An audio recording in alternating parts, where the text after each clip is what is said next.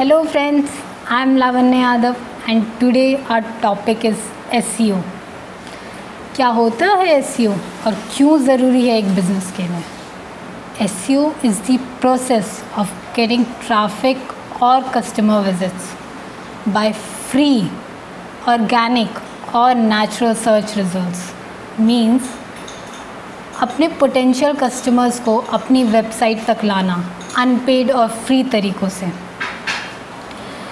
S एक process है जिससे कि हमारी वेबसाइट एस यानी कि सर्च इंजन रिजल्ट्स पेज पर हाई रैंक होती है।